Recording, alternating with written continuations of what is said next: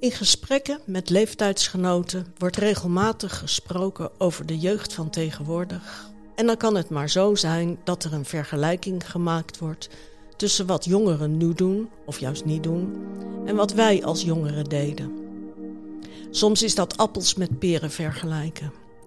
Een uitspraak als die jeugd van tegenwoordig zit maar de hele dag vastgeplakt aan hun smartphone, dat deden wij vroeger niet, is natuurlijk een verkeerde vergelijking.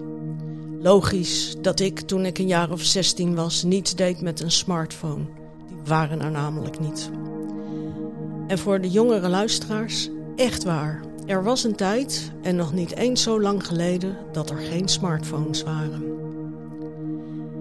Het laatste jaar bij, heb ik bij Present verschillende groepen jongeren mogen begeleiden.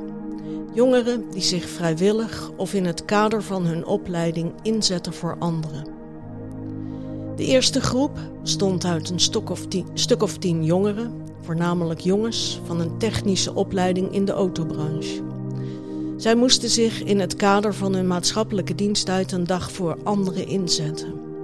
Ze hebben die dag allerlei klussen gedaan bij een kringloopwinkel, samen met de vrijwilligers die daar werken.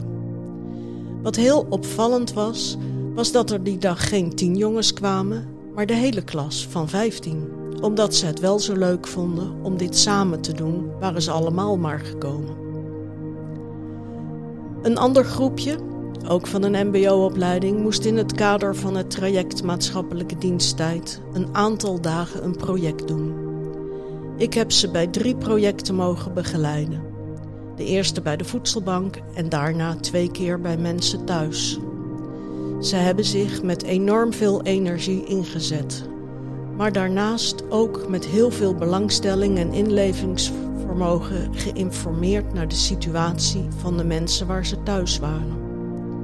En ook over de voedselbank kwamen ze met tal van vragen.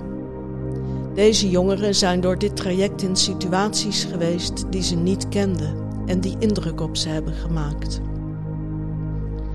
Ook de studenten van een studentenvereniging die een goed doelproject moeten doen, zetten zich in voor een presentproject en gaan na een studiedag nog vol energie aan de slag om iemand te helpen zijn huis op orde te krijgen, de muren te sausen of kasten in elkaar te zetten.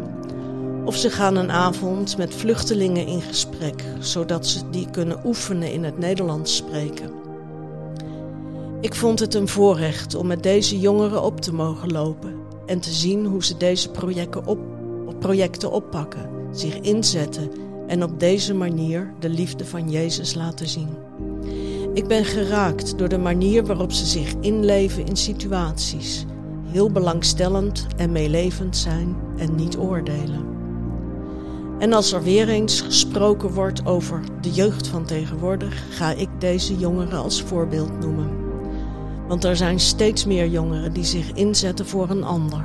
Soms als onderdeel van hun studie, maar ook vaak omdat ze dat zelf belangrijk vinden.